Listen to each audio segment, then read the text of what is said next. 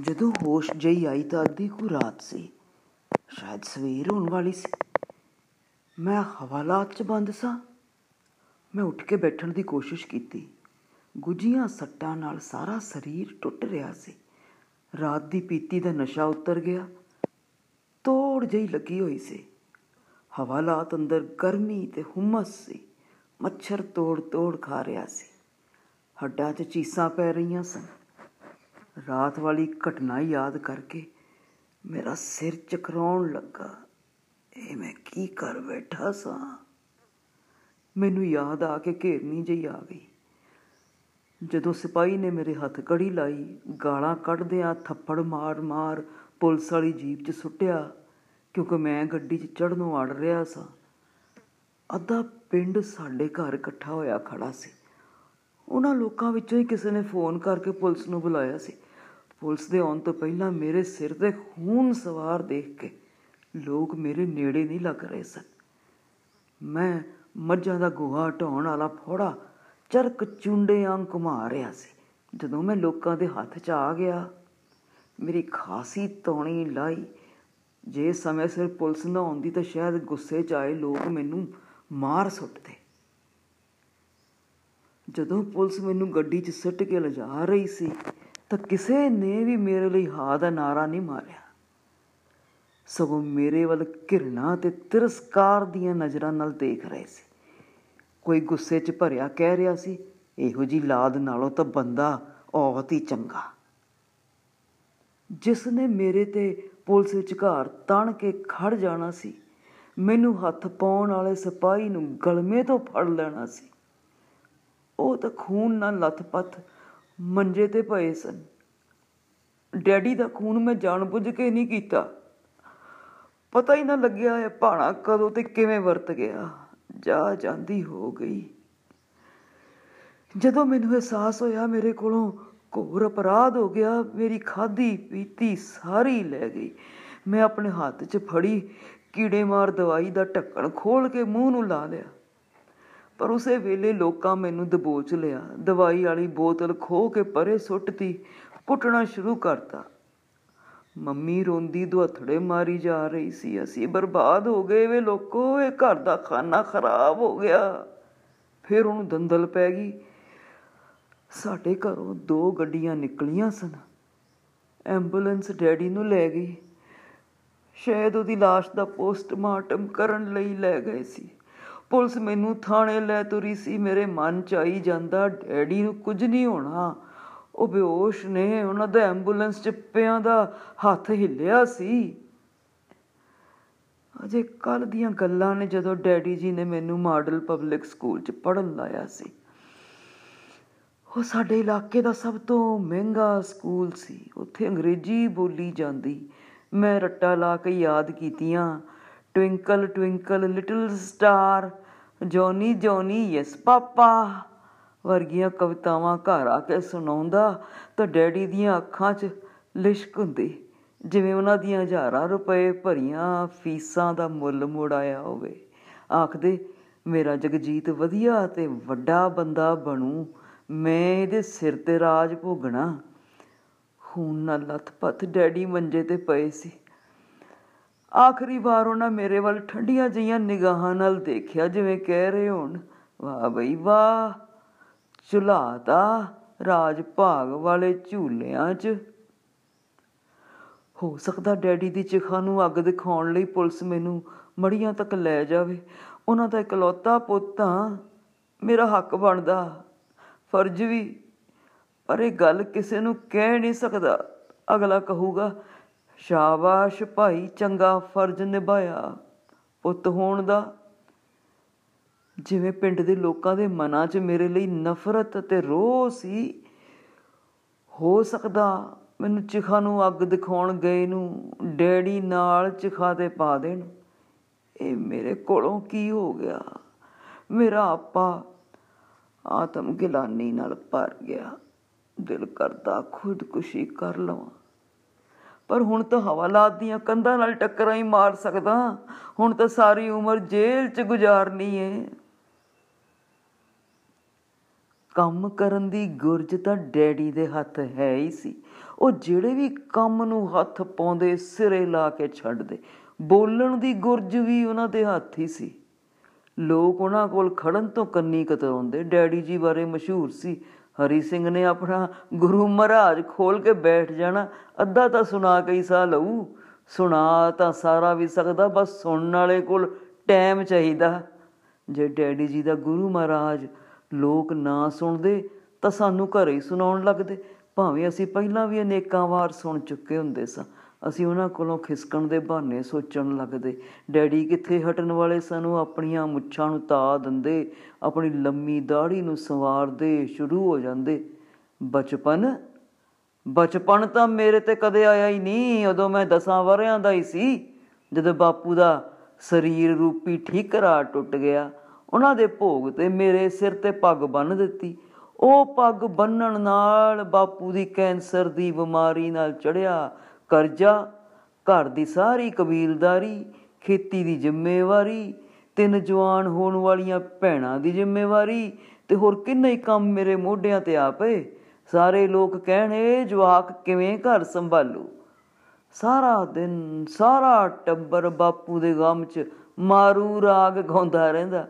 ਗਰੀਬੀ ਇੰਨੀ, ਅਜੇ ਦਿਨ ਵੀ ਦੇਖੇ ਨੇ ਜਦੋਂ ਘਰੇ ਲੰਗਰ ਮਸਤਾਨਾ ਹੀ ਰਹਿੰਦਾ। ਇੱਕ ਦਿਨ ਮੈਂ ਮਾਰੂ ਰਾਗ ਗਾਉਂਦਾ, ਤੂਤ ਦੀ ਛਾਵੇਂ ਬਾਣ ਦੇ ਮੰਜੇ ਤੇ ਪੈ ਗਿਆ। ਧਰਮਰਾਜ ਦੀ ਧੀ ਨੇ ਮੈਨੂੰ ਆ ਘੇਰਿਆ ਸੱਚੇ ਪਾਤਸ਼ਾਹ, ਗੁਰੂ ਮਹਾਰਾਜ, ਨੀਲੇ ਘੋੜੇ ਤੇ ਸਵਾਰ, ਉਹਨਾਂ ਦੇ ਹੱਥ 'ਚ ਲਿਸ਼ਕ ਰਹੀ ਤਲਵਾਰ, ਮੋਢੇ ਤੇ ਬਾਜ, ਉਹਨਾਂ ਦੇ ਚਿਹਰੇ ਦੀ ਤਾਬ ਝੱਲੀ ਨਾ ਜਾਵੇ। ਮੇਰਾ ਮੋਢਾ ਥਾਪੜ ਕੇ ਕਿਹਾ, ਬੇਟਾ, ਕਦੇ ਹਿੰਮਤ ਨਹੀਂ ਹਾਰਨੀ। ਮੇਰੀ ਪਟਕ ਦੇਣੇ ਅੱਖ ਖੁੱਲ ਗਈ। ਇਸੇ ਗੱਲ ਨੇ ਮੇਰੀ ਜ਼ਿੰਦਗੀ ਬਦਲਤੀ। ਮੇਰੇ ਗੁਰੂ ਮਹਾਰਾਜ ਕਲਗੀਆਂ ਵਾਲੇ, ਉਦੋਂ 9 ਸਾਲ ਦੇ ਸੀ, ਜਦੋਂ ਉਹਨਾਂ ਆਪਣੇ ਪਿਤਾ ਗੁਰੂ ਤੇਗ ਬਹਾਦਰ ਜੀ ਨੂੰ ਕੌਮ ਦੀ ਰੱਖਿਆ ਲਈ ਦਿੱਲੀ ਚਾਂਦਨੀ ਚੌਕ 'ਚ ਸ਼ਹੀਦੀ ਦੇਣ ਲਈ ਭੇਜਿਆ। ਉਹਨਾਂ ਦੇ ਸਿਰ ਤੇ ਤਾਂ ਸਾਰੀ ਕੌਮ ਦੀ ਜ਼ਿੰਮੇਵਾਰੀ ਸੀ। ਮੈਂ ਪਰਿਵਾਰ ਨਹੀਂ ਸੰਭਾਲ ਸਕਦਾ। ਮੈਂ ਪੂਰੀ ਵਾਹ ਲਾ ਕੇ ਕੰਮ ਕੀਤਾ, ਕਰਜ਼ਾ ਲਾਇਆ, ਭੈਣਾਂ ਦੇ ਤਕੜੇ ਵਿਆਹ ਕੀਤੇ। ਆਪਣਾ ਵਿਆਹ ਕਰਾਇਆ, ਖੇਤੀ ਸਾਰੇ ਪਿੰਡ ਤੋਂ ਮੂਹਰੇ ਲੈ ਆਇਆ। ਖੇਤਾਂ ਦੇ ਨਾਲ ਲੱਗਦੇ ਚਾਰ ਸਿਆੜ ਖਰੀਦੇ। ਜੇ ਮੇਰੀ ਅੱਖ ਨਾ ਖੁੱਲਦੀ ਤਾਂ ਖਬਰ ਹੈ, ਗੁਰੂ ਮਹਾਰਾਜ ਪਟਿਆਲੇ ਵਾਲੇ ਰਾਜੇ ਵਾਂਗੂ ਰਾਜ ਭਾਗ ਹੀ ਬਖਸ਼ ਦਿੰਦੇ। ਉਹ ਮੈਂ ਰਾਜ ਹੀ ਭੋਗਿਆ, ਜਿਹਦੇ ਬਲਜੀਤ ਕੌਰ ਵਰਗੀ ਸਿਆਣੀ ਪਤਨੀ ਹੋਵੇ, ਜਗਜੀਤ ਵਰਗਾ ਲਾਇਕ ਪੁੱਤਰ ਹੋਵੇ। ਜਿਹਨੇ ਦਿੱਲੀ ਤੱਕ ਜਾਣਾ ਦੋ ਡੰਗ ਰੁੱਖੀ ਮਿੱਸੀ ਖਾਣ ਨੂੰ ਮਿਲਦੀ ਹੋਵੇ, ਭਲਾ ਇਹ ਤੋਂ ਵੱਡਾ ਰਾਜ ਭਾਗ ਕੀ ਹੋ ਸਕਦਾ? ਜਿਹੜੀ ਗੱਲ ਡੈਡੀ ਨੂੰ ਰਾਜ ਭਾਗ ਲੱਗਦੀ, ਉਹ ਮੈਨੂੰ ਨਰਕ ਲੱਗਦੀ। ਰੁੱਖੀ ਮਿੱਸੀ ਖਾਣ ਵਾਲਾ ਰਾਜ ਭਾਗ ਮੇਰੀ ਕਿਸੇ ਕਿਤਾਬ 'ਚ ਹੈ ਹੀ ਨਹੀਂ ਸੀ। ਮੈਂ ਚਾਹੁੰਦਾ ਸੀ, ਮੈਂ ਕੋਈ ਅਜਿਹਾ ਕੰਮ ਕਰਾਂ, ਦੁਨੀਆ ਸੋ, ਮੇਰੀ ਮੁਠੀ 'ਚ ਹੋਵੇ। ਕਲੇਸ਼ ਜਿਹੜਾ ਖੂਨ ਖਰਾਬੇ ਤੱਕ ਪਹੁੰਚ ਗਿਆ ਡੈਡੀ ਜੀ ਦੇ ਕਾਮੇ ਪੁੱਤ ਕਰਕੇ ਹੀ ਸੀ। ਜਨਰੇਸ਼ਨ ਗੈਪ ਸੀ। ਜਿਸ ਕਰਕੇ ਡੈਡੀ ਨੂੰ ਮੇਰੀ ਗੱਲ ਸਮਝ ਨਾ ਪੈਂਦੀ। ਮੇਰੇ ਉਹਨਾਂ ਦੀ ਗੱਲ ਪੱਲੇ ਨਾ ਪੈਂਦੀ। ਮੈਨੂੰ ਲੱਗਦਾ ਜਿਵੇਂ ਮੈਂ ਉਹਨਾਂ ਦਾ ਨਿਖੱਟੂ ਪੁੱਤ ਸਾਂ, ਘਾਟੇ ਨੂੰ ਜੰਮਿਆ ਹੋਇਆ। ਪੜਿਆ ਲਿਖਿਆ ਵੇਲੜ ਉਹਨਾਂ ਨੂੰ ਟਟੀਰੀ ਵਾਂਗ ਲੱਗਦਾ ਕਿ ਅਸਮਾਨ ਉਹਨਾਂ ਨੇ ਹੀ ਥੰਮਿਆ ਹੋਇਆ। ਨਹੀਂ ਤਾਂ ਧਰਤੀ ਤੇ ਡਿੱਗ ਪੈਣਾ। ਮੈਨੂੰ ਨੌਕਰੀ ਨਹੀਂ ਮਿਲੀ ਸੀ। ਮੈਂ ਆਪਣੇ ਢੰਗ ਨਾਲ ਖੇਤੀ ਕਰਨਾ ਚਾਹੁੰਦਾ ਸੀ। ਜਦੋਂ ਮੈਂ ਖਟਾਰਾ ਟਰੈਕਟਰ ਵੇਚ ਕੇ ਨਵਾਂ ਲੈਣ ਦੀ ਗੱਲ ਕਰਦਾ, ਵੱਡਾ ਟਰੈਕਟਰ ਲੈ ਕੇ ਤੂੜੀ ਬਣਾਉਣ ਵਾਲੀ ਮਸ਼ੀਨ ਤੇ ਰੂਟਾਵੇਟਰ ਲੈ ਕੇ ਕਿਰਾਏ ਲਿਆ ਕਰਾਂਗੇ, ਕਿਰਾਏ ਲਾਇਆ ਕਰਾਂਗੇ, ਉਹ ਝੱਟ ਆਪਣਾ ਗੁਰੂ ਮਹਾਰਾਜ ਖੋਲ ਕੇ ਬੈਠ ਜਾਂਦੇ। ਇਹ ਟਰੈਕਟਰ ਤਾਂ ਜਗਜੀਤ ਸਿਆ ਗੁਰੂ ਮਹਾਰਾਜ ਦੀ ਬਖਸ਼ਾ। ਕਾਮਾ ਪੋਤਾ ਮੇਰਾ ਉਸ ਸਾਲ ਸਾਰੇ ਪਿੰਡ ਨੇ ਜੀਰੀ ਬੀਜ ਲਈ। ਮੇਰੀ ਬੀਜਣੋਂ ਰਹਿੰਦੀ ਸੀ। ਜੂਨ ਦੇ ਮਹੀਨੇ ਕੜਾਕੇ ਦੀ ਧੁੱਪ ਨੇ ਸਭ ਦੀ ਜੂਨ ਖਰਾਬ ਕਰੀ ਪਈ ਸੀ। ਧੁੱਪ ਖੇਤਾਂ 'ਚ ਪਾਇਆ ਪਾਣੀ ਮਿੰਟਾਂ 'ਚ ਸੜਾਕ ਜਾਂਦੀ। ਉਸ ਸਾਲ ਇੰਦਰ ਦੇਵਤੇ ਨੇ ਵੀ ਕਣੀ ਨਾ ਪਾਈ। ਸਰਕਾਰ ਇੰਦਰ ਦੇਵਤੇ ਨਾਲੋਂ ਵੀ ਵੱਧ ਕਰੋਪ ਹੋਈ ਪਈ ਸੀ। ਉਹ ਬਿਜਲੀ ਨਾ ਦੇਵੇ, ਜੀਰੀਆਂ ਦਾ ਬੁਰਾ ਹਾਲ ਹੋਇਆ ਪਿਆ ਸੀ। ਉਸ ਦਿਨ ਸਵੇਰੇ ਸਾਜਰੇ ਪਾਠੀ ਬੋਲਦੇ ਨਾਲ ਮਹਾਰਾਜ ਦੇ ਅਸਵਾਰੇ ਨੂੰ ਮੱਥਾ ਟੇਕ ਕੇ ਮੈਂ ਮੋਟਰ ਤੇ ਚਲਾ ਗਿਆ। ਜਿਹੜਾ ਕਿਆਰਾ ਕੱਦੂ ਕੀਤਾ ਪਿਆ ਸੀ, ਉਸ 'ਚ ਕੱਖ ਮਾਰਨ ਵਾਲੀ ਦਵਾਈ ਛਿੜਕੀ। ਇੱਕ ਕਿਆਰਾ ਜਿਹਦੇ 'ਚ ਭਈਆਂ ਨੇ ਜੀਰੀ ਲਾਤੀ ਸੀ, ਉਹਦੇ 'ਚ ਰਿਓ ਦਾ ਸਿੱਟਾ ਦਿੱਤਾ। ਰਿਓ ਦਾ ਸਿੱਟਾ ਮਾਰਦਿਆਂ ਐ ਲੱਗੇ ਜਿਵੇਂ ਜਗਜੀਤ ਦੇ ਵਿਆਹ ਤੇ ਡੋਲੀ ਵਾਲੀ ਕਾਰ ਤੇ ਭਰ ਭਰ ਪੈਸਿਆਂ ਦੀਆਂ ਮੁੱਠੀਆਂ ਸੁੱਟ ਰਿਹਾ ਹੋਵਾਂ। ਫਿਰ ਸੋਚਿਆ ਸਾਡੇ ਵਰਗਾ ਵੀ ਕੋਈ ਅਕਲਦਾਰ ਨਾ ਹੋ ਜੋ ਰੁਪਈਆਂ ਦੀਆਂ ਮੁੱਠੀਆਂ ਭਰ ਭਰ ਮਿੱਟੀ 'ਚ ਸੁੱਟੇ। ਜੇ ਰੱਬ ਨੇ ਸੁੱਖ ਰੱਖੀ ਤਾਂ ਮੋੜ ਆਉਣਗੇ। ਬਲਦਾਂ ਨਾਲ ਕੱਦੂ ਕਰਾਂ, ਗਊ ਦੇ ਜਾਇਆਂ ਦੇ ਸਿਖਰ ਦੁਪਹਿਰੇ ਲਹੂਰ ਨਾ ਦੇਖੇ ਜਾਣ। ਮਨ ਚਾਈ ਜਾਵੇ ਅੱਜ ਕੱਲ ਦੀ ਖੇਤੀ ਤਾਂ ਝੱਟ ਫੱਟਦੀ ਰਹਿ ਗਈ। ਮੋਟਰ ਤੇ ਖੜੀ ਟਾਲੀ ਦੀ ਛਾਵੇਂ ਡਾਹੇ ਬਾਣ ਦੇ ਮੰਜੇ ਤੇ ਬੈਠ ਗਿਆ। ਬਿਜਲੀ ਦਾ ਪਤਾ ਨਹੀਂ ਕਦੋਂ ਆਵੇ। ਜੇ ਟਰੈਕਟਰ ਹੁੰਦਾ ਤਾਂ ਉਹਨੂੰ ਬੋਰ ਤੇ ਲਾ, ਪਾਣੀ ਕੱਢ ਲੈਂਦੇ। ਥੱਕਿਆ ਹੋਇਆ ਮੰਜੇ ਤੇ ਪੈ ਗਿਆ। ਉਦੋਂ ਹੀ ਧਰਮਰਾਜ ਦੀ ਧੀ ਨੇ ਆ ਘੇਰਿਆ ਗੁਰੂ ਮਹਾਰਾਜ ਨੇ ਸਾਖਸ਼ਾਤ ਦਰਸ਼ਨ ਦਿੱਤੇ। ਉਦੋਂ ਹੀ ਟੇਢੇ ਲੰਬੜ ਨੇ ਹਾਕ ਮਾਰ ਦਿੱਤੀ, ਕਹਿੰਦਾ, ਹਰੀ ਸਿਆ, ਬਿਜਲੀ ਆ ਗਈ, ਮੋਟਰ ਚਲਾ ਲਾ। ਮੇਰੀ ਅੱਖ ਖੁੱਲ ਗਈ। ਮੋਟਰ ਚਲਾ ਕੇ ਘਰ ਚਲਾ ਗਿਆ। ਮੇਰਾ ਦਗ ਦਗ ਕਰਦਾ ਮੂੰਹ ਦੇਖ ਕੇ ਜਗਜੀਤ ਦੀ ਮੰਮੀ ਕਹਿੰਦੀ, ਦੇਖਿਓ, ਮੈਂ ਕਿਹਾ ਭਾਗਵਾਨ ਨੇ ਵੰਡ ਕੁਛ, ਗੁਰੂ ਮਹਾਰਾਜ ਨੇ ਸਾਖਸ਼ਾਤ ਦਰਸ਼ਨ ਦਿੱਤੇ ਨੇ, ਟਰੈਕਟਰ ਲਿਆਉਣਾ ਆਪਾਂ। ਉਹ ਹੱਸ ਪਈ, ਜਿਵੇਂ ਮੈਂ ਉਹਦੇ ਮੂੰਹ ਦੀ ਗੱਲ ਕਹੀ ਹੋਵੇ, ਸਿਰ ਦੀ ਚੁੰਨੀ ਠੀਕ ਕਰਦੀ ਬੋਲੀ, ਮੈਂ ਦੇਗ ਬਣਾਉਣੀ ਆ, ਨਾਲੇ ਬਾਹਮਣੀ ਵੀ ਬਣਾ ਲਈ, ਮੈਂ ਹੱਸਦਿਆਂ ਕਿਹਾ। ਚੰਗਾ ਖੀਰ ਵੀ ਬਣਾਉਣੀ ਆ, ਉਹ ਹੱਸਦੀ ਹੱਸਦੀ ਰਸੋਈ ਵੱਲ ਤੁਰ ਪਈ। ਮੈਂ ਨਵਾਂ ਟਰੈਕਟਰ ਲੈਣ ਲਈ ਟਰੈਕਟਰਾਂ ਦੀ ਏਜੰਸੀ ਚਲਾ ਗਿਆ। ਏਜੰਸੀ ਦਾ ਮੈਨੇਜਰ ਕਾਗਜ਼ ਤੇ ਹਿਸਾਬ ਜਿਹਾ ਲਾ ਕੇ ਮੈਨੂੰ ਸਮਝਾਉਣ ਲੱਗਾ। ਫਿਰ ਕਹਿੰਦਾ, ਜਿੰਨੇ ਪੈਸੇ ਜਮ੍ਹਾਂ ਕਰਾ ਸਕਦੇ ਹੋ, ਕਰਾ ਦਿਓ। ਬਾਕੀ ਬੈਂਕ ਤੋਂ ਲੋਨ ਕਰਾ ਦੇਣਾ ਜ਼ਮੀਨ ਦੀਆਂ ਫਰਦਾਂ ਲੈ ਆਇਓ। ਮੈਂ ਕਿਹਾ, ਮੈਨੇਜਰ ਸਾਹਿਬ, ਲੋਨ ਨਹੀਂ ਆਪਾਂ ਲੈਣਾ। ਕਰਜ਼ਾ ਲੈਣ ਨਾਲ ਬੰਦੇ ਦੀ ਗੈਰਤ ਮਰ ਜਾਂਦੀ ਆ। ਮੇਰੀ ਗੱਲ ਸੁਣ ਕੇ ਮੈਨੇਜਰ ਹੱਸ ਪਿਆ। ਮੇਰੀ ਦੇਸੀ ਜੇ ਕੱਪੜੇ ਤੇ ਹੱਥ 'ਚ ਫੜਿਆ ਝੋਲਾ ਦੇਖ ਕੇ ਉਹਨੂੰ ਲੱਗਿਆ ਮੈਂ ਉਹਦਾ ਸਮਾਂ ਖਰਾਬ ਕਰਨ ਆ ਗਿਆ। ਉਹ ਮੇਰੇ ਵੱਲ ਧਿਆਨ ਹੀ ਨਾ ਦੇਵੇ। ਮੈਂ ਆਪਣਾ ਝੋਲਾ ਉਹਦੀ ਮੇਜ਼ ਤੇ ਢੇਰੀ ਕਰਤਾ ਤੇ ਕਿਹਾ, ਗਿਣ ਲਓ, ਜਿਹੜੇ ਛਿਲੜੇ ਵੱਧਦੇ ਨੇ ਮੇਰੇ ਝੋਲੇ 'ਚ ਪਾ ਦਿਓ। ਮੈਨੇਜਰ ਦੀਆਂ ਅੱਖਾਂ ਅੱਡੀਆਂ ਰਹਿ ਗਈਆਂ। ਉਹ ਹੱਸ ਪਿਆ, ਪੈਸੇ ਗਿਣਨ ਲੱਗਾ। ਕਹਿੰਦਾ, ਸਰਦਾਰ ਜੀ, ਐ ਤਾਂ ਕਦੇ ਨਹੀਂ ਹੋਈ। ਓਏ ਕਾਕਾ ਸਰਦਾਰ ਜੀ ਲਈ ਦੁੱਧ 'ਚ ਪੱਤੀ ਪਵਾ ਲਿਆ। ਉਸੇ ਦਿਨ ਟਰੈਕਟਰ ਲੈ ਆਏ ਮੂਰੇ ਹਾਰ ਬੰਨ ਕੇ। ਆਉਂਦਾ ਹੋਇਆ ਹਲਵਾਈ ਦੀ ਦੁਕਾਨ ਤੋਂ ਲੱਡੂਆਂ ਦਾ ਡੱਬਾ ਲੈ ਆਇਆ। ਇਸ ਕਾਮੇ ਪੁੱਤ ਨੇ ਮੇਰੇ ਘਰ ਰਹਿਣੀ ਲਿਆਤੀ ਰਹਿਣੀ ਫਿਰ ਇੱਕ ਇੱਕ ਕਰਕੇ ਸਾਰੇ ਸੰਦ ਬਣਾਏ ਟਰਾਲੀ। ਹਲ, ਸੁਹਾਗਾ, ਕਣਕ ਬੀਜਣੀ ਮਸ਼ੀਨ, ਵਟਾਂ ਪਾਉਣ ਵਾਲਾ ਜਿੰਦਾ, ਹੋਰ ਬਥੇ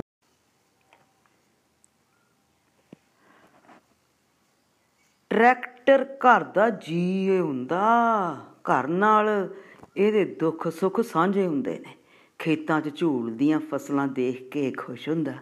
ਜੇ ਮੀਂਹ ਨੇਰੀ ਗੜਿਆਂ 'ਚ ਫਸਲਾਂ ਖਰਾਬ ਹੋ ਜਾਣ ਤੇ ਉਦਾਸ ਹੋ ਜਾਂਦਾ।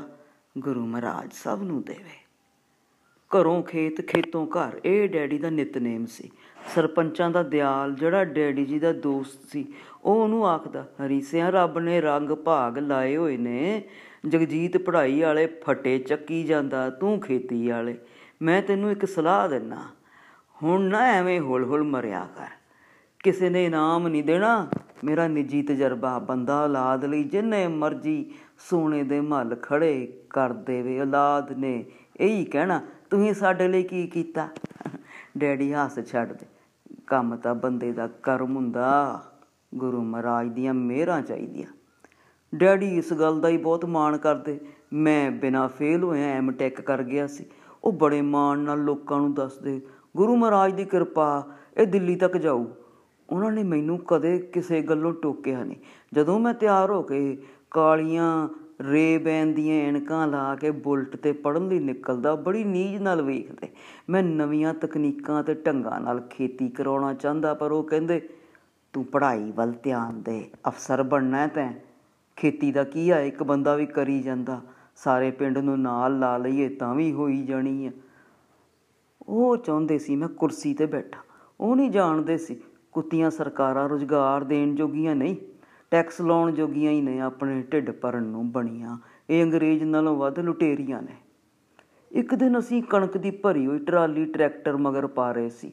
ਟਰੈਕ, ਟਰਾਲੀ ਸਟੈਂਡ ਤੋਂ ਉਤਰ ਕੇ ਅੱਗੇ ਨੂੰ ਰੁੜ ਪਈ। ਡੈਡੀ ਜੀ ਨੇ ਭੱਜ ਕੇ ਆਪਣੀ ਲੱਤ ਸਟੈਂਡ ਦੀ ਥਾਂ ਅੜਾ ਲਈ।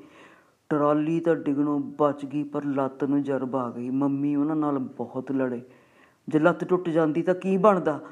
ਉਹ ਅੱਗੋਂ ਆਪਣਾ ਗੁਰੂ ਮਹਾਰਾਜ ਲੈ ਬੈਠੇ ਸੀ। ਕੀ ਆ ਇਹ ਟਰਾਲੀ? ਸਾਡੇ ਗੁਰੂ ਮਹਾਰਾਜ ਨੇ ਇੱਕ ਹੱਥ ਨਾਲ ਪਹਾੜ ਰੋਕਤਾ ਸੀ। ਉਹ ਗੱਲਾਂ ਭੁੱਲ ਗਈ। ਜਦੋਂ ਆਪਣੇ ਪਿੰਡ ਹਰ ਸਾਲ ਖੇਡਾਂ ਹੁੰਦੀਆਂ, ਕਬੱਡੀ, ਫੁੱਟਬਾਲ, ਹਾਕੀ ਰੱਸਾ ਕਸ਼ੀ ਕੁਸ਼ਤੀਆਂ ਦੇ ਮੁਕਾਬਲੇ ਹੁੰਦੇ ਰੱਸਾ ਕਸ਼ੀ 'ਚ ਹਰ ਸਾਲ ਧਮੋਟ ਵਾਲੇ ਹਰਪਾਲ ਹੋਰੀ ਬਾਜੀ ਲੈ ਜਾਂਦੇ। ਉਹਨਾਂ ਦੇ ਸਾਰੇ ਹੀ ਮੁੰਡੇ ਮੁਗਦਰਾਂ ਵਰਗੇ ਸੀ, ਹਿਲਾਏ ਨਾ ਹਿਲਦੇ। ਉਹ ਜਿੱਤ ਕੇ ਫਿਰ ਸਾਰਾ ਸਾਲ ਆਪਣੇ ਪਿੰਡ ਦੇ ਲੋਕਾਂ ਨੂੰ ਮਸਖਰੀਆਂ ਕਰਦੇ ਰਹਿੰਦੇ। ਉਸ ਸਾਲ ਸਰਪੰਚ ਪਿੰਡ ਦੇ ਮੋਹਤਵਰ ਬੰਦਿਆਂ ਨੂੰ ਨਾਲ ਲੈ ਕੇ ਆਪਣੇ ਘਰ ਆਇਆ। ਪਿੰਡ ਦੀਆਂ ਇੱਜ਼ਤ ਦਾ ਵਾਸਤਾ ਪਾ ਕੇ ਕਿਹਾ ਐਤ ਕੀ ਬੀਂਡੀ ਤੈਂ ਲੱਗਣਾ। ਮੇਰਾ ਸਰੀਰ ਤਕੜਾ ਸੀ ਕੰਮਕਾਰ ਕਰਕੇ ਤੇ ਚੰਗੀਆਂ ਖੁਰਾਕਾਂ ਖਾ ਖਾ ਕੇ ਗਠਿਆ ਪਿਆ ਸੀ। ਮੈਂ ਦੁਚਿੱਤੀ ਚ ਸੋਚਾਂ, ਕਦੇ ਖੇਡ ਨਹੀਂ ਖੇਡੀ। ਖੇਤੀ ਚੋਂ ਹੀ ਵੇਲ ਨਹੀਂ ਮਿਲਦੀ, ਪਰ ਜਵਾਬ ਵੀ ਨਹੀਂ ਸੀ ਦੇ ਸਕਦਾ। ਪਿੰਡ ਦੀ ਪੰਚਾਇਤ ਆਈ ਸੀ ਮੈਂ ਗੁਰੂ ਮਹਾਰਾਜ ਨੂੰ ਯਾਦ ਕਰਕੇ ਹਾਂ ਕਰਤੀ। ਮੈਚ ਵਾਲੇ ਦਿਨ ਦੋਵੇਂ ਟੀਮਾਂ ਤਿਆਰ ਬਰ ਤਿਆਰ, ਲਾਈਨ ਤੇ ਖੜੀਆਂ, ਬਸ ਸਾਨਾ ਦਾ ਭੇੜ ਰੈਫਰੀ ਨੇ ਸੀਟੀ ਮਾਰੀ। ਮੈਂ ਗੁਰੂ ਮਹਾਰਾਜ ਦਾ ਨਾਮ ਲੈ ਕੇ ਬੀਂਡੀ ਲੱਗ ਗਿਆ। ਰੱਸਾ ਲੱਕ ਦੁਆਲੇ ਲਪੇਟ ਕੇ ਮੋਢੇ ਉੱਪਰ ਦੀ ਸੁੱਟ ਲਿਆ। ਦੋਵੇਂ ਟੀਮਾਂ ਲੱਗੀਆਂ ਜ਼ੋਰ ਜਮਾਈ ਕਰਨ। ਮੈਂ ਗੋ ਵਾਂਗੂ ਪੈਰ ਅੜਾ ਲੇ ਜਿਵੇਂ ਟੋਆ ਪੁੱਟ ਕੇ ਗੱਡਿਆ ਹੋਵਾਂ। ਗੁਰੂ ਮਹਾਰਾਜ ਨੂੰ ਧਿਆ ਕੇ ਖੜਿਆ ਸੀ, ਹੁਣ ਪੈਰ ਅਗਾਹ ਹੀ ਪਟਣਾ। ਦੂਜੀ ਟੀਮ ਦੇ ਜ਼ੋਰ ਦੇ ਤੂਫਾਨ ਅੱਗੇ ਅਸੀਂ ਭੋਰਾ ਨਹੀਂ ਹਿੱਲੇ। ਬਸ ਫਿਰ ਕੀ ਸੀ? ਹਰਪਾਲ ਧਮੋਟੀਏ ਦੀ ਟੀਮ ਜਿਹੜੀ ਹਰ ਸਾਲ ਜਿੱਤਦੀ ਸੀ, ਉਹਨੂੰ ਧੂ ਕੇ ਲੈਣ ਦੇ ਦੂਜੇ ਪਾਸੇ ਲੈ ਗਏ। ਦਰਸ਼ਕਾਂ ਨੇ ਤਾੜੀਆਂ ਨਾਲ, ਰੋਲੇ ਨਾਲ, ਅਸਮਾਨ ਗੁੰਜਨ ਲਾਤਾ। ਸਾਰੇ ਹਾਹਾਕਾਰ ਮਚ ਗਈ। ਅਸੀਂ ਪੰਜਾਬ ਪੱਧਰ ਦੀ ਟੀਮ ਹਰਾਤੀ ਸੀ। ਦੂਜੇ ਦਿਨ ਪੰਚਾਇਤ ਘਰ ਘਿਓ ਦਾ ਪੀਪਾ ਤੇ ਪੱਗ ਲੈ ਕੇ ਆਈ, ਕਹਿੰਦੇ, ਹਰੀ ਸਿਆ, ਤੂੰ ਪਿੰਡ ਦੀ ਇੱਜ਼ਤ ਰੱਖ ਲਈ। ਇਹ ਉਹੀ ਲੱਤਾ ਜਿਹੜੀ ਇੱਕ ਵਾਰ ਅੜਾ ਲਈ ਸੀ ਤੇ ਬਸ ਅੜਾ ਲਈ ਸੀ। ਏਕਣ ਨਹੀਂ ਟੁੱਟਦੀ। ਉਹ ਮੁੱਛਾਂ ਨੂੰ ਤਾ ਦਿੰਦੇ ਕਹਿੰਦੇ। ਲੱਤ ਤੇ ਸੱਟ ਜੇ ਲੱਗੀ ਹੋਈ ਸੀ, ਜਦੋਂ ਹੀ ਇੱਕ ਹੋਰ ਅਨਹੋਣੀ ਘਟਨਾ ਵਾਪਰ ਗਈ। ਅਸੀਂ ਜੀਰੀ ਵੱਢ ਲਈ ਸੀ। ਕਣਕ ਦੀ ਬਿਜਾਈ ਕਰਨੀ ਸੀ, ਜ਼ਮੀਨ ਵੱਤਰ ਸੀ, ਪਰ ਖੇਤ 'ਚ ਖੜੇ ਜੀਰੀ ਦੇ ਟੰਡਿਆਂ ਦਾ ਇੰਤਜ਼ਾਮ ਕਰਨਾ ਸੀ। ਨਹੀਂ ਤਾਂ ਕਣਕ ਚੰਗੀ ਤਰ੍ਹਾਂ ਨਹੀਂ ਸੀ ਉੱਗਣੀ। ਮੈਂ ਖੇਤ ਦੇ ਆਲੇ ਦੁਆਲੇ ਤੋਂ ਟੰਡੇ ਭਈਆਂ ਤੋਂ ਵਡਵਾ ਕੇ ਖੇਤਾਂ ਵੱਲ ਮੋੜ ਲਏ ਤਾਂ ਜੋ ਅੱਗ ਲਾਗ ਲੈ ਖੇਤਾਂ ਵੱਲ ਨਾ ਚਲੀ ਜਾਏ। ਆਲੇ ਦੁਆਲੇ ਅਜੇ ਵੀ ਜੀਰੀ ਖੇਤਾਂ 'ਚ ਖੜੀ ਸੀ। ਉਦੋਂ ਜਦੋਂ ਟੰਡਿਆਂ ਨੂੰ ਅੱਗ ਲਾਈ, ਕਿਧਰੋਂ ਹੀ ਤੇਜ਼ ਹਵਾ ਚੱਲ ਪਈ ਚਮਲੀ ਹੋਈ, ਅੱਗ ਅਸਮਾਨ ਵੱਲ ਵਧਣ ਲੱਗੀ। ਮੈਂ ਭੱਜ ਕੇ ਮੋਟਰ ਚਲਾਤੀ। ਭਈਏ ਖਾਲ ਚੋਂ ਪਾਣੀ ਦੀਆਂ ਬਾਲਟੀਆਂ ਭਰ ਕੇ ਅੱਗ ਉੱਤੇ ਪਾਉਣ ਲੱਗੇ। ਲੋਕਾਂ ਨੇ ਅੱਗ ਬੁਝਾਉਣ ਲਈ ਦਰਖਤਾਂ ਦੇ ਟਾਹਣੇ ਤੋੜ ਲਏ। ਟਰੈਕਟਰ ਦੇ ਮਗਰ ਹਲ ਪਾਏ ਹੋਏ ਸੀ। ਮੈਂ ਟਰੈਕਟਰ ਭਜਾ ਕੇ ਖੇਤ ਦਾ ਆਲਾ ਦੁਆਲਾ ਵਾਉਣ ਲੱਗਾ। ਇੱਕ ਗੇੜਾ ਤਾਂ ਦੇ ਦਿੱਤਾ ਦੂਜੇ ਗੇੜੇ ਨੂੰ। ਅੱਗ ਦੇ ਚੱਕਰ ਵਿਊ 'ਚ ਫਸ ਗਿਆ। ਮੈਂ ਬੁਰੀ ਤਰ੍ਹਾਂ ਘਬਰਾ ਗਿਆ। ਡੈਡੀ ਤੋਂ ਬਿਨਾ ਪਹਿਲੀ ਵਾਰੀ ਖੇਤੀ ਦਾ ਕੰਮ ਕਰ ਰਿਹਾ ਸਾਂ। ਆਲੇ ਦੁਆਲੇ ਖੜੇ ਲੋਕ ਮੈਨੂੰ ਜਾਨ ਬਚਾ ਕੇ ਭੱਜਣ ਲਈ ਹਾਕਾਂ ਮਾਰਨ ਲੱਗੇ।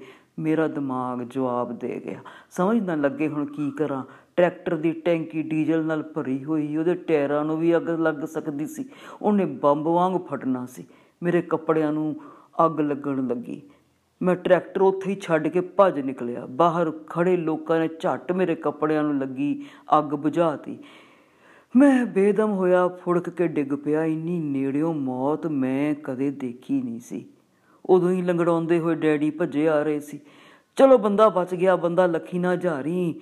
ਲੋਹੇ ਦਾ ਕੀ ਆ, ਨਵਾਂ ਆਜੂ ਕੋਈ ਭੀੜ ਚੋਂ ਕਹਿ ਰਿਹਾ ਸੀ। ਮੇਰਾ ਸਿਰ ਬੁੱਕਲ 'ਚ ਰੱਖੀ ਬੈਠੇ ਡੈਡੀ ਨੇ ਮੈਨੂੰ ਧਰਤੀ ਤੇ ਪਾ ਦਿੱਤਾ। ਇਹਦਾ ਧਿਆਨ ਰੱਖਿਓ। ਕਹਿ ਕੇ ਉਹ ਲੋਕਾਂ ਦੇ ਰੋਕਦਿਆਂ ਵਰਦੀ ਅੱਗ ਵੱਲ ਭੱਜ ਪਏ। ਲੋਕਾਂ ਬਹੁਤ ਕਿਹਾ, ਮਰ ਜਾਏਗਾ ਮੱਚ ਜਾਏਗਾ ਹਰੀ ਸਿਆ। ਉਹ ਟਰੈਕਟਰ ਨੂੰ ਭਜਾਈ ਲਈ ਆ ਰਹੇ ਸੀ। ਮੋਟਰ ਕੋਲ ਜਾ ਕੇ ਉਹਨੂੰ ਪਾਣੀ ਦੀਆਂ ਬੁਛਾੜਾਂ ਨਾਲ ਟਰੈਕਟਰ ਠੰਡਾ ਕਰਤਾ ਤੇ ਫਿਰ ਲੋਕਾਂ ਦੇ ਖੇਤਾਂ 'ਚ ਅੱਗ ਵੜਨੋਂ ਵੀ ਬਚਾ ਲਈ।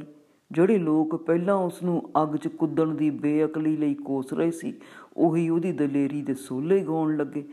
ਵਾਹ ਬਈ ਵਾਹ ਆ ਤਾਂ ਹਰੀ ਸਿਉ ਨੇ ਜਮਦੂਤਾ ਦੇ ਮੂੰਹੋਂ ਖੋ ਲਿਆਂਦਾ। ਕੋਈ ਸ਼ਾਬਾਸ਼ ਦੇ ਰਿਹਾ ਸੀ। ਪਹਿਲਾਂ ਤਾਂ ਮੈਨੂੰ ਟਰੈਕਟਰ ਦੇ ਵੱਜ ਜਾਣ ਦੀ ਖੁਸ਼ੀ ਹੋਈ।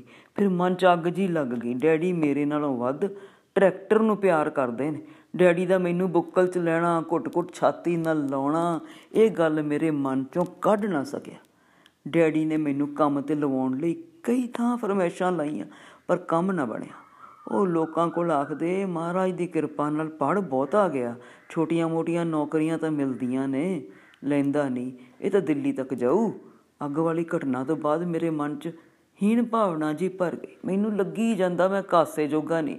ਹਾਰ ਕੇ ਮੋਟਰਸਾਈਕਲ ਚੁੱਕ ਕੇ ਕਾਲਜ ਦੇ ਦੋਸਤਾਂ ਵੱਲ ਨਿਕਲ ਜਾਂਦਾ। ਸਾਰੇ ਬੇਰੁਜ਼ਗਾਰ ਸੀ, ਅਸੀਂ ਘੁੰਮਦੇ, ਪੈਸੇ ਕਮਾਉਣ ਦੀਆਂ ਨਵੀਆਂ-ਨਵੀਆਂ ਸਕੀਮਾਂ ਬਣਾਉਂਦੇ। ਮੈਂ ਕਈ-ਕਈ ਦਿਨ ਘਰ ਨਾ ਮੁੜਦਾ। ਸ਼ਰਾਬ ਪੀ ਕੇ ਗਮ ਗਲਤ ਕਰਦੇ, ਦੇਸ਼ ਦੇ ਦੱਲੇ ਲੀਡਰਾਂ ਤੇ ਖੱਸੀ ਰਾਜਨੀਤੀ ਨੂੰ ਗਾਲਾਂ ਕੱਢਦੇ। ਘਰੇ ਮੰਮੀ ਮੇਰਾ ਫਿਕਰ ਕਰਦੇ ਰਹਿੰਦੇ। ਡੈਡੀ ਜੀ ਦੀ ਲੱਤ ਠੀਕ ਹੋਣ ਚ ਨਾ ਆਉਂਦੀ, ਖੇਤ ਹੁਣ ਮੈਂ ਹੀ ਵਾਹੁੰਦਾ। ਬਹੁਤੇ ਪਿੰਡ ਦੇ ਲੋਕਾਂ ਕੋਲ ਨਵੇਂ ਟਰੈਕਟਰ ਸਨ, ਸਾਡਾ ਹੀ ਪੁਰਾਣਾ ਸੀ। ਮੈਨੂੰ ਇੱਕ ਹੋਰ ਰੁਝੇਵਾਂ ਲੱਭ ਗਿਆ। ਟਰੈਕਟਰ ਦੀਆਂ ਰੇਸਾਂ ਤੇ ਟੋਚਨ ਮੁਕਾਬਲੇ 'ਚ ਹਿੱਸਾ ਲੈਣ ਲੱਗਾ। ਲੋਕਾਂ ਦੇ ਨਵੇਂ ਟਰੈਕਟਰ ਮੇਰੇ ਟਰੈਕਟਰ ਨੂੰ ਲਵੇ ਵੀ ਨਾ ਲੱਗਣ ਦਿੰਦੇ। ਮੈਂ ਹਾਰ ਕੇ ਘਰ ਮੋੜ ਆਉਂਦਾ। ਡੈਡੀ ਜੀ ਆਖਦੇ, ਟੋਚਨਾ ਨਾਲ ਟਰੈਕਟਰ ਦੀ ਜਾਨ ਨਿਕਲ ਜਾਂਦੀ ਆ। ਤੂੰ ਆਪ ਦੁੱਧ, ਘਿਓ, ਪੀ, ਘੋਲ ਕਪੱਡੀ ਖੇਡ। ਡੈਡੀ ਮੰਡੀ ਕਣਕ ਸਿੱਟਣ ਗਏ। ਤਿੰਨ ਦਿਨ ਨਾ ਮੁੜੇ। ਮੰਮੀ ਸਵੇਰੇ ਹੀ ਸਾਰੇ ਦਿਨ ਦੀਆਂ ਰੋਟੀਆਂ ਬਣਾ ਕੇ ਮੇਰੇ ਕੋਲ ਮੰਡੀ ਭੇਜ ਦਿੰਦੇ। ਲਾਲੇ ਦੀ ਆੜਤ ਦੀ ਦੁਕਾਨ ਤੇ ਬੈਠੇ ਡੈਡੀ ਤੇ ਹੋਰ ਲੋਕ ਜੋ ਆਪਣੀ ਫਸਲ ਕੋਲ ਬੈਠੇ ਸਨ, ਉਹਨਾਂ ਕੋਲ ਸਾਰਾ ਦਿਨ ਆਪਣਾ ਗੁਰੂ ਮਹਾਰਾਜ ਖੋਲੀ ਰੱਖਦੇ।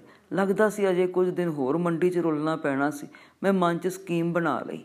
ਡੈਡੀ ਦੇ ਕਣਕ ਵੇਚ ਕੇ ਆਉਣ ਤੋਂ ਪਹਿਲਾਂ ਨਵਾਂ ਟਰੈਕਟਰ ਲਿਆ ਕੇ ਖੜਾ ਕਰ ਦੇਣਾ ਘਰ। ਉਹ ਖੁਸ਼ੀ 'ਚ ਖਿੜ ਜਾਣਗੇ। ਜੇ ਮਾੜਾ ਮੋਟਾ ਗੁੱਸੇ ਗਿਲੇ ਹੋਣਗੇ 2-4 ਦਿਨਾਂ 'ਚ ਫੇਰ ਠੀਕ ਠਾਕ ਹੋ ਜਾਣਗੇ। ਮੰਡੀ ਡੈਡੀ ਦੀ ਰੋਟੀ ਫੜਾ ਕੇ ਦੁਪਹਿਰ ਤੱਕ ਦੋਸਤਾਂ ਨਾਲ ਸ਼ਹਿਰ ਹੀ ਫਿਰਦਾ ਰਿਹਾ। ਅਸੀਂ ਦਿਨੇ ਹੀ ਪੀ ਲਈ। ਫਿਰ ਮੈਂ ਕਬਾੜੀਆਂ ਨਾਲ ਟਰੈਕਟਰ ਦਾ ਸੌਦਾ ਮਾਰ ਲਿਆ। ਪੈਸਾ ਤਾਂ ਉਹਨਾਂ ਘੱਟ ਹੀ ਦਿੱਤੇ, ਪਰ ਮੈਨੂੰ ਕਾਲ ਸੀ ਕਿ ਕੋੜ ਘਰੋਂ ਨਿਕਲੇ, ਨਵਾਂ ਫਾਰਮ ਟਰੈਕ ਲਿਆਉਣ ਲਈ, ਏਜੰਸੀ ਵਾਲਿਆਂ ਨਾਲ ਗੱਲ ਕਰ ਲਈ। ਮੈਨੇਜਰ ਜਾਣੂ ਹੀ ਨਿਕਲਿਆ, ਕਹਿੰਦਾ ਥੋੜੇ ਜਿਹੇ ਪੈਸੇ ਦੇ ਕੇ ਟਰੈਕਟਰ ਲੈ ਜਾਓ, ਜ਼ਮੀਨ ਦੇ ਕਾਗਜ਼ ਤੇ ਹੋਰ ਕਾਗਜ਼ੀ ਕਾਰਵਾਈ ਬਾਅਦ ਚ ਕਰ ਦੇ ਦਾਂਗੇ ਮੈਂ ਅਜੇ ਡੈਡੀ ਨੂੰ ਗੂਠਾ ਲਵਾਉਣ ਲਈ ਮਨਾਉਣਾ ਸੀ। ਮੈਨੂੰ ਯਕੀਨ ਸੀ ਡੈਡੀ ਮੇਰਾ ਕਿਹਾ ਨਹੀਂ ਮੋੜਦੇ। ਖਾਨਪੁਰ ਦੀਆਂ ਖੇਡਾਂ ਆ ਰਹੀਆਂ ਸੀ। ਨਵੇਂ ਟਰੈਕਟਰ ਦਾ ਪਹਿਲਾ ਟੋਚਨ ਮੈਂ ਉੱਥੇ ਪਾਉਣਾ ਸੀ। ਮੈਂ ਦਿਲ ਕਿਹੜਾ ਕਰਨ ਲਈ ਵੱਧ दारू ਪੀ ਆਇਆ। ਘਰ ਆਇਆ ਤਾਂ ਪੂਰਾ ਟੈਟ। ਕਬਾੜੀਏ ਟਰੈਕਟਰ ਲੈਣ ਘਰੇ ਆ ਗਏ। ਭਾਵੇਂ ਮੈਂ ਉਹਨਾਂ ਨੂੰ ਸਮਝਾਇਆ ਸੀ, ਮੈਂ ਹੀ ਟਰੈਕਟਰ ਛੱਡ ਜਾਵਾਂਗਾ। ਪਰ ਉਹਨਾਂ ਨੂੰ ਸਸਤਾ ਮਿਲਿਆ ਮਾਲ। ਖੁੱਸ ਜਾਣ ਦਾ ਡਰ ਸੀ। ਜਦੋਂ ਮੰਮੀ ਨੂੰ ਟਰੈਕਟਰ ਵੇਚਣ ਵਾਲੀ ਗੱਲ ਦਾ ਪਤਾ ਲੱਗਾ, ਉਹ ਮੇਰੇ ਨਾਲ ਲੜ ਪਏ। ਵੇ ਕਿਉਂ ਘਰ ਦਾ ਬੂਹਾ ਦੂਜੇ ਪਾਸੇ ਲਾਉਣ ਲੱਗਿਆ? ਤੇਰੇ ਡੈਡੀ ਨੂੰ ਘਰ ਆ ਜਾਣ ਦੇ, ਫਿਰ ਭਾਵੇਂ ਕੁਝ ਮਰਜ਼ੀ ਕਰ ਲਈ। ਵੇ ਬਈ ਹਾੜੇ, ਮੁੜ ਜੋ, ਇਹ ਤਾਂ ਸ਼ਰਾਬੀ ਆ। ਮੰਮੀ ਨੇ ਉਹਨਾਂ ਅੱਗੇ ਹੱਥ ਬੰਨੇ ਸੀ, ਮੈਂ ਕਿਹਾ, ਮੈਂ ਜ਼ਬਾਨ ਕੀਤੀ ਆ ਹੁਣ ਟਰੈਕਟਰ ਜਾਊਗਾ ਹੀ ਜਾਊਗਾ। ਟਰੈਕਟਰ ਮੇਰੀ লাশ ਉੱਤੋਂ ਜਾਊ। ਮੰਮੀ ਟਰੈਕਟਰ ਅੱਗੇ ਪੈ ਗਈ। ਮੈਂ ਕੀੜੇ ਮਾਰ ਦਵਾਈ ਚੱਕ ਲਈ, ਕਿਹਾ, ਜੇ ਤੁਸੀਂ ਮੇਰੀ ਜ਼ੁਬਾਨ ਨਹੀਂ ਰਹਿਣ ਦੇਣੀ, ਮੈਂ ਜਿਉਂ ਕਿ ਕੀ ਲੈਣਾ? ਉਹ ਡਰ ਕੇ ਟਰੈਕਟਰ ਅੱਗੇ ਉੱਠ ਗਈ। ਉੱਚੀ ਉੱਚੀ ਰੋਣ ਲੱਗੀ। ਕਵਾੜੀਏ ਦੇਖ ਕੇ ਡਰ ਗਏ। ਕਹਿੰਦੇ, ਸਾਡੇ ਪੈਸੇ ਮੋੜ, ਅਸੀਂ ਨਹੀਂ ਟਰੈਕਟਰ ਲੈ ਕੇ ਜਾਣਾ।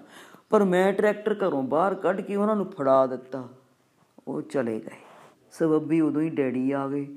ਰੋਂਦੀ ਮੰਮੀ ਨੇ ਸਾਰਾ ਕੁਝ ਉਹਨਾਂ ਨੂੰ ਦੱਸਤਾ। ਟਰੈਕਟਰ ਵੇਚਣ ਦੀ ਗੱਲ ਸੁਣ ਕੇ ਉਹਨਾਂ ਦਾ ਚਿਹਰਾ ਗੁੱਸੇ 'ਚ ਤਣ ਗਿਆ। ਮੇਰੇ ਹੱਥ 'ਚ ਅਜੇ ਵੀ ਕੀੜੇ ਮਾਰ ਦਵਾਈ ਸੀ। ਓਏ ਕੰਜਰਾ, ਕਬਾੜੀ ਇਹ ਤਾਂ ਬੁੱਚੜ ਹੁੰਦੇ ਨੇ। ਬੁੱਚੜਾਂ ਨੂੰ ਤਾਂ ਜੇ ਸਾਲ ਭਰ ਕਿਸੇ ਡੰਗਰ ਦਾ ਦੁੱਧ ਪੀ ਲਈਏ, ਆਪਾਂ ਉਹ ਨਹੀਂ ਵੇਚਦੇ। ਤੂੰ ਜਿਹਦੀ ਸਾਰੀ ਉਮਰ ਕਮਾਈ ਖਾਦੀ ਉਹੀ ਬੁੱਚੜਾ ਹੱਥ ਫੜਾਤਾ, ਉਹਨਾਂ ਉਹਦਾ ਨਟ ਨਟ ਕਰਕੇ ਵੇਚ ਦੇਣਾ। ਆ ਦਵਾਈ ਸਿੱਟ ਦੇ। ਡੈਡੀ ਗੁੱਸੇ 'ਚ ਬੋਲੇ ਸੀ। ਉਹ ਜ਼ਿੰਦਗੀ 'ਚ ਪਹਿਲੀ ਵਾਰ ਮੈਨੂੰ ਇੰਨੇ ਗੁੱਸੇ 'ਚ ਬੋਲੇ ਸੀ। ਮੈਂ ਦਵਾਈ ਨਹੀਂ ਸਿੱਟੀ। ਉਹਨਾਂ ਕੰਧ ਕੋਲ ਖੜੀ ਸੋਟੀ ਚੁੱਕ ਲਈ ਮੇਰੇ ਵੱਲ ਵਧੇ। ਲੋਕ ਤਮਾਸ਼ਾ ਦੇਖ ਰਹੇ ਸੀ। ਉਹ ਵੀ ਮੈਨੂੰ ਫੜਨ ਲਈ ਅੱਗੇ ਵਧੇ। ਮੈਂ ਡਰ ਕੇ ਮੱਝਾਂ ਦਾ ਗੋਹਾ ਹਟਾਉਣ ਵਾਲਾ ਫੋੜਾ ਚੱਕ ਲਿਆ। ਉਹਨੂੰ ਚਰਕ ਚੁੰਡੇ ਵਾਂਗ ਘੁਮਾਤਾ। ਲੋਕ ਪਿੱਛੇ ਹਟ ਗਏ। ਡੈਡੀ ਦਾ ਪਾਰਾ ਹੋਰ ਵੱਧ ਗਿਆ। ਹਿੰਮਤ ਹੈਗੀ ਆ ਮਾਰਨ ਦੀ? ਮਾਰ ਜੇ ਹਿੰਮਤ ਆ। ਆ ਦਵਾਈ ਸੱਟ ਦੇ। ਉਹ ਸਿਰ ਨੀਵਾ ਕਰਕੇ ਤੁੱਸ ਦੰਦੇ ਮੇਰੇ ਵੱਲ ਤੁਰੇ ਆ ਰਹੇ ਸਨ। ਉਹਨਾਂ ਨੂੰ ਪੂਰਾ ਯਕੀਨ ਸੀ ਕਿ ਮੈਂ ਉਹਨਾਂ ਦੇ ਨਹੀਂ ਮਾਰ ਸਕਦਾ। ਮੈਂ ਉਹਨਾਂ ਨੂੰ ਡਰਾਉਣ ਲਈ ਫੋੜਾ ਪੂਰੇ ਜ਼ੋਰ ਨਾਲ ਹਵਾ 'ਚ ਲਹਿਰਾ ਦਿੱਤਾ। ਉਹਨਾਂ ਦੇ ਸਿਰ ਤੇ ਵਾਰ ਹੋ ਗਿਆ। ਸਿਰ 'ਚ ਖੂਨ ਦੇ ਪਰਨਾਲੇ ਵਗਣ ਲੱਗੇ। ਉਹ ਸਿਰ ਤੋਂ ਪੈਰਾਂ ਤੱਕ ਲਾਲ ਹੋ ਗਏ। ਉਹ ਡਗਮਗਾਉਂਦੇ ਜਾ ਕੇ ਮੰਜੇ ਤੇ ਡਿੱਗ ਪਏ। ਉਦੋਂ ਮੈਨੂੰ ਹੋਸ਼ ਆਈ। ਇਹ ਮੈਂ ਕੀ ਕਰ ਬੈਠਾ ਸੀ? ਡਾਕਟਰ ਨੂੰ ਬੁਲਾਓ ਛੇਤੀ, ਕੋਈ ਕਹਿ ਰਿਹਾ ਸੀ। ਓਏ, ਖੂਨ ਦਾ ਖਾਲ ਵਗਦਾ। ਰੋਕੋ ਇਹਨੂੰ, ਸਿਰ ਤੇ ਕਪੜਾ ਬੰਨ ਕੇ। ਕੋਈ ਹੋਰ ਕਹਿ ਰਿਹਾ ਸੀ। ਰੋਂਦੀ ਮੰਮੀ ਤੇ ਹੋਰ ਲੋਕ ਛੇਤੀ ਇਹਨਾਂ ਨੂੰ ਗੱਡੀ 'ਚ ਬੈਠਣ ਲਈ ਕਹਿ ਰਹੇ ਸੀ। ਹਸਪਤਾਲ ਲੈ ਕੇ ਜਾਣ ਲਈ ਸਾਰੇ ਚੀਕ ਝਾੜਾ ਪਿਆ ਹੋਇਆ ਸੀ। ਡੈਡੀ ਦੀ ਹਾਲਤ ਦੇਖ ਮੈਂ ਬੋਤਲ ਦਾ ਢੱਕਣ ਖੋਲ ਕੇ ਮੂੰਹ ਲਾ ਲਿਆ। ਲੋਕਾਂ ਨੇ ਬੋਤਲ ਖੋਲੀ ਕਈ ਜਣੇ ਮੈਨੂੰ ਕੁੱਟਣ ਲੱਗੇ ਸਨ। ਕਿਸੇ ਨੇ ਪੁਲਿਸ ਤੇ ਐਂਬੂਲੈਂਸ ਨੂੰ ਫੋਨ ਕਰਤਾ। ਡੈਡੀ 'ਚ ਸਾਹ ਸਤ ਨਹੀਂ ਬਚਿਆ ਸੀ। ਸਵੇਰੇ ਡੈਡੀ ਪਿੰਡ ਦਿਆਂ ਬੰਦਾਂ, ਬੰਦਿਆਂ ਨਾਲ ਥਾਣੇ ਆ ਪਹੁੰਚੇ। ਸ਼ਾਇਦ ਉਹ ਹਸਪਤਾਲ ਤੋਂ ਸਿੱਧੇ ਥਾਣੇ ਆਏ ਸੀ। ਉਹਨਾਂ ਦੇ ਸਿਰ ਤੇ ਬੰਨੀਆਂ ਪੱਟੀਆਂ ਉੱਪਰ ਪੱਗ ਬੰਨੀ ਹੋਈ ਸੀ। ਮੈਂ ਉਹਨਾਂ ਨੂੰ ਦੇਖ ਕੇ ਉਹਨਾਂ ਦੇ ਗੁਰੂ ਮਹਾਰਾਜ ਦਾ ਸ਼ੁਕਰ ਮਨਾਇਆ। ਪੰਚਾਇਤ ਨੇ ਥਾਣੇਦਾਰ ਨਾਲ ਪਤਾ ਨਹੀਂ ਕੀ ਗੱਲ ਕੀਤੀ। ਮੈਨੂੰ ਹਵਾਲਾਤ ਚੋਂ ਕੱਢ ਲਿਆਂਦਾ। ਤੁਰਨ ਵੇਲੇ ਡੈਡੀ ਥਾਣੇਦਾਰ ਨੂੰ ਹੱਥ ਜੋੜ ਕੇ ਕਹਿਣ ਲੱਗਾ ਕਸੂਰ ਮੇਰਾ ਹੀ ਆ, ਮੇਰੇ ਪਾਲਣ ਪੋਸ਼ਣ 'ਚ ਕੋਈ ਕਸਰ ਰਹਿ ਗਈ। ਪਰ ਕੀ ਕਰੀਏ? ਬੀਜਦੇ ਤਾਂ ਆਪਾਂ ਕਣਕ ਹੀ ਆ। ਗੁੱਲੀ ਡੰਡਾ ਆਪੇ ਹੀ ਉਗਾਉਂਦਾ ਅਸੀਂ ਕਾਰ 'ਚ ਬੈਠ ਕੇ ਪਿੰਡ ਨੂੰ ਤੁਰ ਪਏ। ਮੈਂ ਨਮੋਸ਼ੀ 'ਚ ਡੁੱਬਿਆ ਬੈਠਾ ਸਾਂ। ਸਰਪੰਚ ਕਾ ਦਿਆਲ ਦੱਸਣ ਲੱਗਾ, ਤੇਰੇ ਡੈਡੀ ਦੇ ਚਾਰ ਬੋਤਲਾਂ ਖੂਨ ਦੀਆਂ ਚੜੀਆਂ। ਡਾਕਟਰਾਂ ਦੇ ਰੋਕਦਿਆਂ ਵੀ ਤੇਰੇ ਲਈ ਆਇਆ। ਹੱਠ ਨਾਲ ਹੀ ਤੁਰਿਆ ਫਿਰਦਾ। ਮੈਂ ਇਹਨੂੰ ਬਥੇਰਾ ਸਮਝਾਉਂਦਾ ਰਿਹਾ, ਬਈ ਹੱਲ ਹੁਲ ਹੁਲ ਕੇ ਨਾ ਮਰ, ਔਲਾਦ ਤਾਂ ਇਹੀ ਇਨਾਮ ਦਿੰਦੀ ਆ। ਡੈਡੀ ਕਹਿਣ ਲੱਗੇ, ਦਿਆਲ ਸਿਆਂ, ਔਲਾਦ ਕੋਲੋਂ ਹਾਰ ਕੇ ਵੀ ਬੰਦਾ ਜਿੱਤਦਾ ਹੀ ਆ। ਘਰ ਜਾਣ ਤੋਂ ਪਹਿਲਾਂ ਇੱਕ ਕੰਮ ਹੋਰ ਕਰਨਾ। ਆਪਾਂ ਕਬਾੜੀਆਂ ਕੋਲੋਂ ਆਪਣੇ ਕਾਮੇ ਪੁੱਤ ਨੂੰ ਨਾਲ ਲੈ ਕੇ ਜਾਣਾ। ਇਹ ਸੌਰੀ ਦੇ ਸਮਝਦੇ ਨਹੀਂ ਬੱਚਿਆਂ ਬਿਨਾ ਘਰ ਖਾਣ ਨੂੰ ਆਉਂਦਾ। ਮੈਂ ਡੈਡੀ ਦੇ ਗਲ ਲੱਗ ਕੇ ਰੋਣ ਲੱਗ ਪਿਆ। ਉਹ ਹੱਸਣ ਲੱਗੇ, ਉਹ ਕੁਝ ਨਹੀਂ ਹੁੰਦਾ ਮੈਨੂੰ, ਗੁਰੂ ਮਹਾਰਾਜ ਦਾ ਥਾਪੜਾ। ਖੱਟਾ ਖੂਨ ਸੀ, ਨਿਕਲ ਗਿਆ। ਇੱਕ ਗੱਲ ਮੇਰੀ ਪੱਲੇ ਬੰਨ ਲਾ ਜਿਹੜੀ ਮੈਂ ਗੁਰੂ ਮਹਾਰਾਜ ਤੋਂ ਸਿੱਖੀ ਆ। ਜਿਉਣਾ ਸੱਚ ਆ, ਬਾਕੀ ਸਭ ਝੂਠ ਆ, ਉਹਨਾਂ ਮੇਰਾ ਮੋਢਾ ਥਾਪੜ ਦਿਆਂ ਕਿਹਾ। ਇੱਕ ਵਾਰ ਨਾ ਕੀ ਹੋਇਆ ਕੀ ਹੋਇਆ, ਉਹ ਆਪਣਾ ਗੁਰੂ ਮਹਾਰਾਜ ਖੋਲ ਕੇ ਬੈਠ ਗਏ।